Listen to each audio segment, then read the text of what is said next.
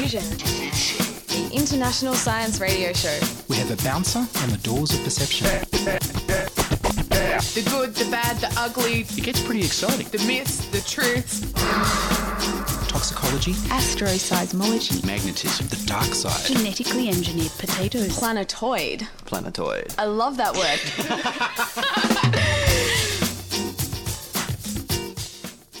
Hello and welcome to Diffusion. Listen to amazing and bizarre science infuse into your brain. I'm Ian Woolf. On this edition, we'll feature the physics of roulette, making science rock, and interactive cake. But first up, here's the news with Therese Chen.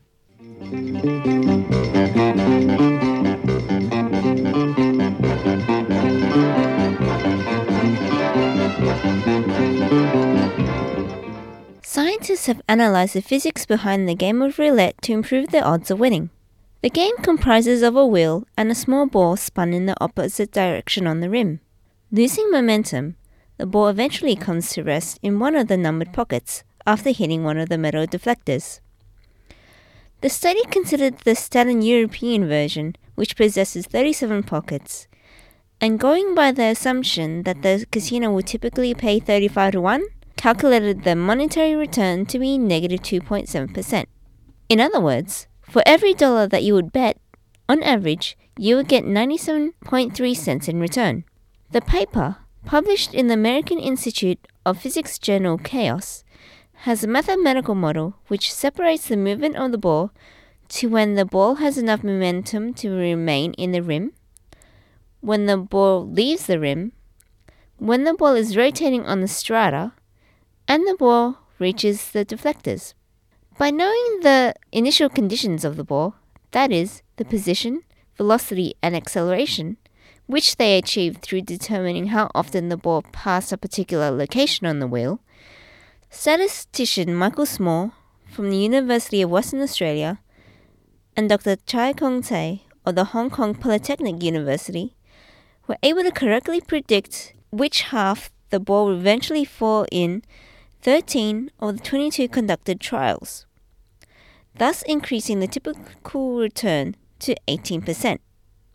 They followed this by conducting a further 700 trials, this time using a mounted digital camera to obtain the mathematical parameters. The model made several assumptions with regards to angular acceleration and the various forces acting upon the ball, as well as a level table. When they considered a table which was tilted, they found the prediction to be much simpler, suggesting that gamblers would do well to keep an eye out for a crooked table. The researchers are quick to point out that roulette is still very much a game of chance. The outcome would likely be influenced by forces including frictional resistance and axial spin, which model did not consider. I think it's it's really interesting because I've read about research in the 1970s that was done into the physics of roulette. Um, there's a book called The Eudaimonic Pie by Thomas Bass, and I recommend you go and look for it in your library or look for it online. Basically, it's a group of physicists in the 1970s who worked at the physics of roulette, who got an old second-hand roulette wheel to play with, and then tested their predictions on the wheel and fine-tuned it.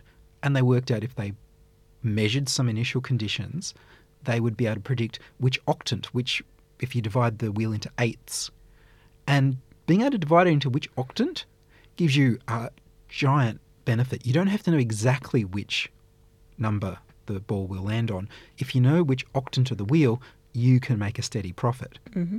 So what they did though, remember this is the 70s, and in the 70s there was not the miniaturization of things we have today. There were no mobile phones, for example. So how do you get to use your physics in a casino to make money?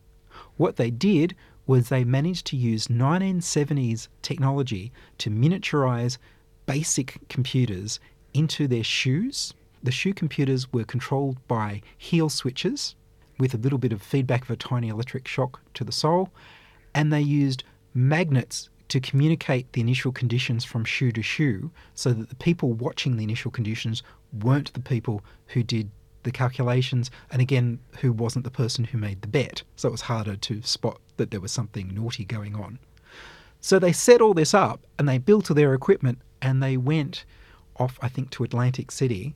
And they didn't go to the big casinos with the new wheels. They went to the older casino with the older wheels because they got the slight tilt, as you were saying. And when there's a slight tilt, the physics becomes easier and you can make the predictions. And they started winning and winning and winning. And they were very careful to not stay too long at one casino, not to be too obviously one person winning. They had disguises, they did all sorts of things to make sure. But of course, inevitably, it wasn't the physics that let them down, it was human nature. Some of them got greedy, Uh, of course, as as they do. as you do, and then they started breaking the rules about not getting caught, and they got caught. So I recommend reading the book, but it looks like the noble tradition of trying to win at games of chance with physics is uh, continuing. So who was the author? Thomas Bass, B A S S, or so was, Bass. so was he one of the researchers behind the people that analyze the physics, or was he he someone that was just like a historian? Thomas Bass was actually one of the physicists who went off to gamble using the roulette physics.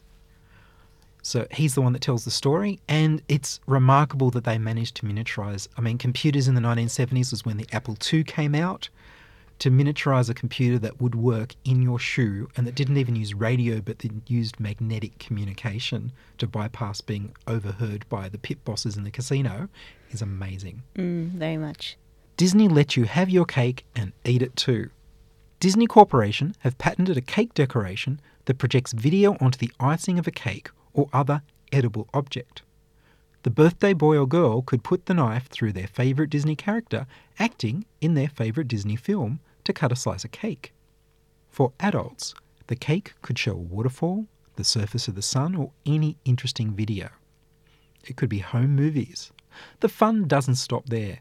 The cake can be digitally interactive. The projector has sensors that can tell when the shape of the cake is changed. The patent suggests that if the surface of a lake is projected, then cutting a slice could trigger a waterfall. Disney also suggests ghosts flying around tombstones that move out of the way of the knife, and for when it's not Halloween, butterflies. So cutting the cake could make it bleed sparkles, or touching the cake could trigger a volcanic eruption, or the piece of cake you've cut could appear to change into something healthy. 3D printing of electronics. Optomec Incorporated have invented an aerosol jet system to print electronics onto parts of an unmanned aircraft drone, printed itself using fused deposition modelling by Stratasys for the US military. Fused deposition modelling is a 3D printing system where tiny grains of metal or composite are heated like toner in a laser printer to create layer after layer of an object. Aerosol jet printing is a brand new method of printing very fine structures down to 10 micrometers across by spraying them as a fine jet onto a surface. The layers that are printed can be as thin as 10 nanometers. Aerosol jet printing has been used to print solar cells. Combining these two techniques, the aerosol jet printing and the fused depositional modelling, lets you build complex 3D shapes with sensors and electrical components built right in. At this stage, you still need to add the motors and the chips. 3D printers enable lighter weight mechanical structures, and electronics printed directly onto the structures frees up space for additional payloads. Also, the process has a positive impact on the environment by using fewer materials. 3D printing is an additive manufacturing process. You only add what you need, so there's much less waste. Whale songs that sound human. A white beluga whale called NOC has amazed researchers in the United States by seeming to imitate the voice of humans. In fact, the whale song sounded so eerily human that divers initially thought it was a human voice. Handlers at the National Marine Mammal Foundation in San Diego heard mumbling in 1984 coming from a tank containing whales and dolphins that sounded like two people chatting far away. It wasn't until one day, after a diver surfaced from the tank and asked, Who told me to get out? did researchers realise the garble came from a captive male beluga whale.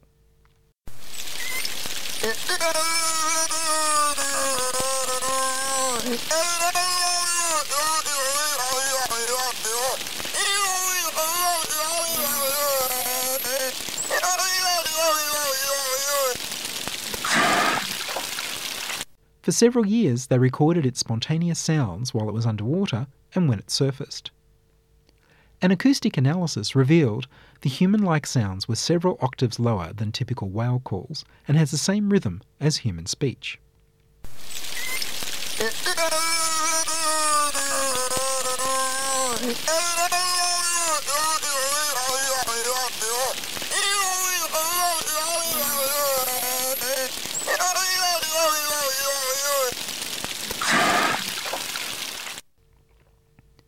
Scientists think the whale's close proximity to people allowed it to listen to and mimic human conversation.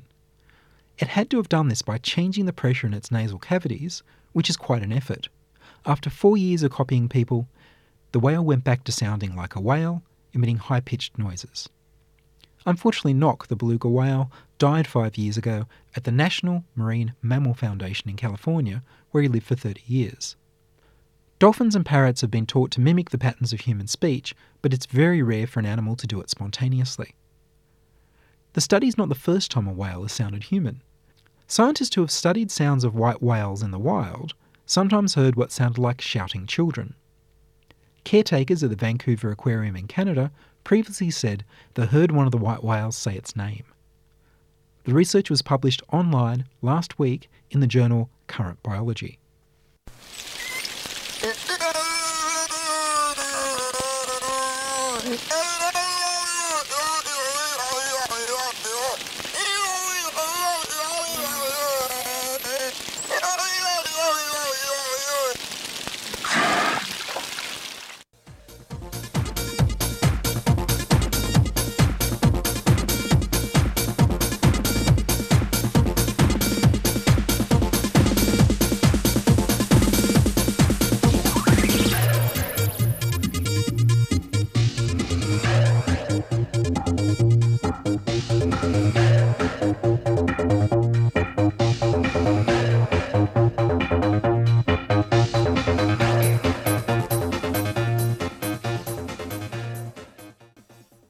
You're listening to Diffusion Science Radio.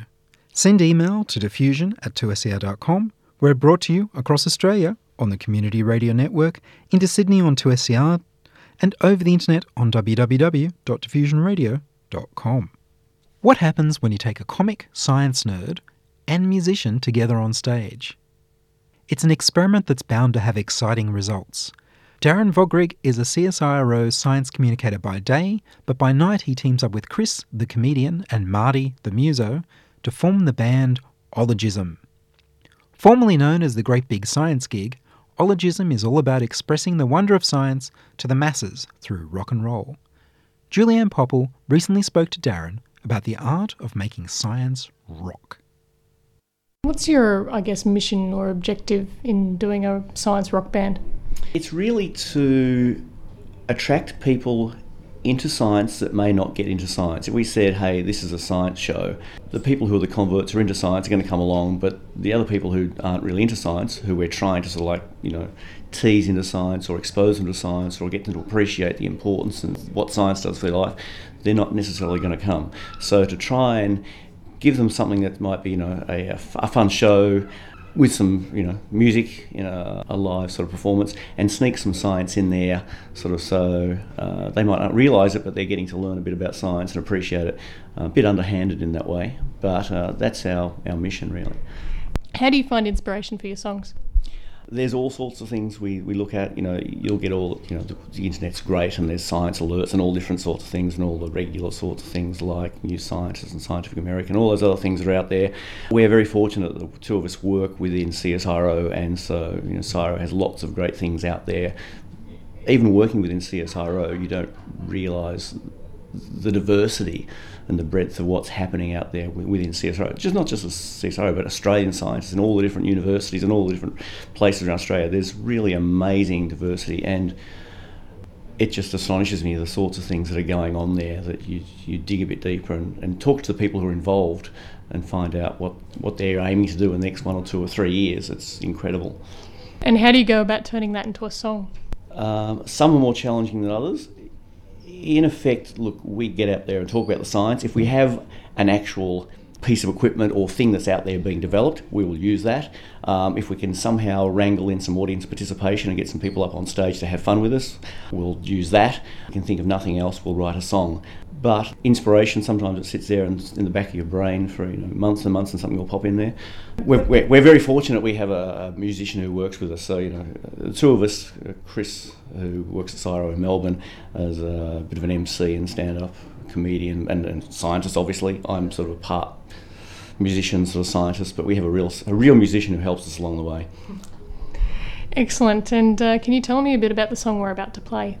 The song that we're about to play, we have many, many songs. We just choose one. This is called DHA, which stands for docosahexaenoic acid, otherwise known as omega 3 fatty acids. And the great thing about this is that, you know, you've probably read about this, it's very good for your health and all the benefit, health, health benefits for. Uh, Alzheimer's, asthma, keeping kids alert, all those sorts of things. But often it's not easy to get. You might buy the little oil, fish oil tablets in there. They, you know, kids might complain they taste not particularly good. But this omega 3 fatty acid doesn't actually come from fish anyway. It comes out of the microalgae that's in the sea. The fish eat that, you eat the fish, you get the omega 3 fatty acids from effectively. So, scientists are actually looking at ways where they can take the genes from the microalgae get the genes that produce the omega 3 fatty acid, put it into things like cereals and grains, and so when you then make the food, you're actually getting directly those, uh, those health benefits. So it's like a shortcut in effect, and there's, there's ongoing research into that area. That was Darren Vogrig, member of the band Ologism and science communicator at CSIRO, speaking to Julianne Popple about making science rock. For more info on Ologism, check out Ologism, O L O gism.com slash page 5 slash index.html or their Facebook page, facebook.com slash ologismband. And next, here's a song from Ologism called DHA Trip Mix. Ologism incorporates the talents of Chris Krishnapillai, Darren Vogrig, and musician Marty Lubrin, and past band member Luke Fitzgerald.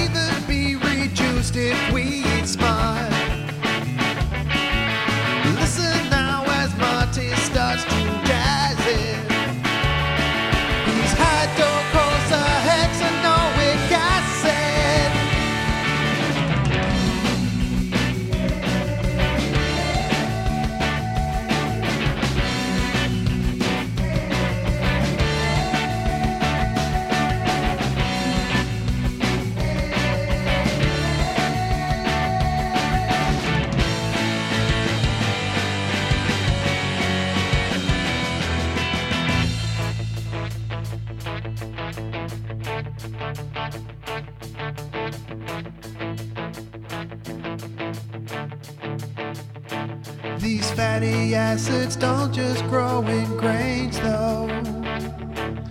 They come from microalgae in the sea. So they move some genes around until they has it. They got docosahexaenoic acid to make your kids a bit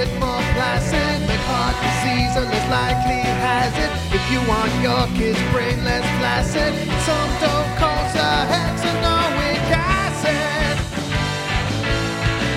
Docosahexaenoic acid.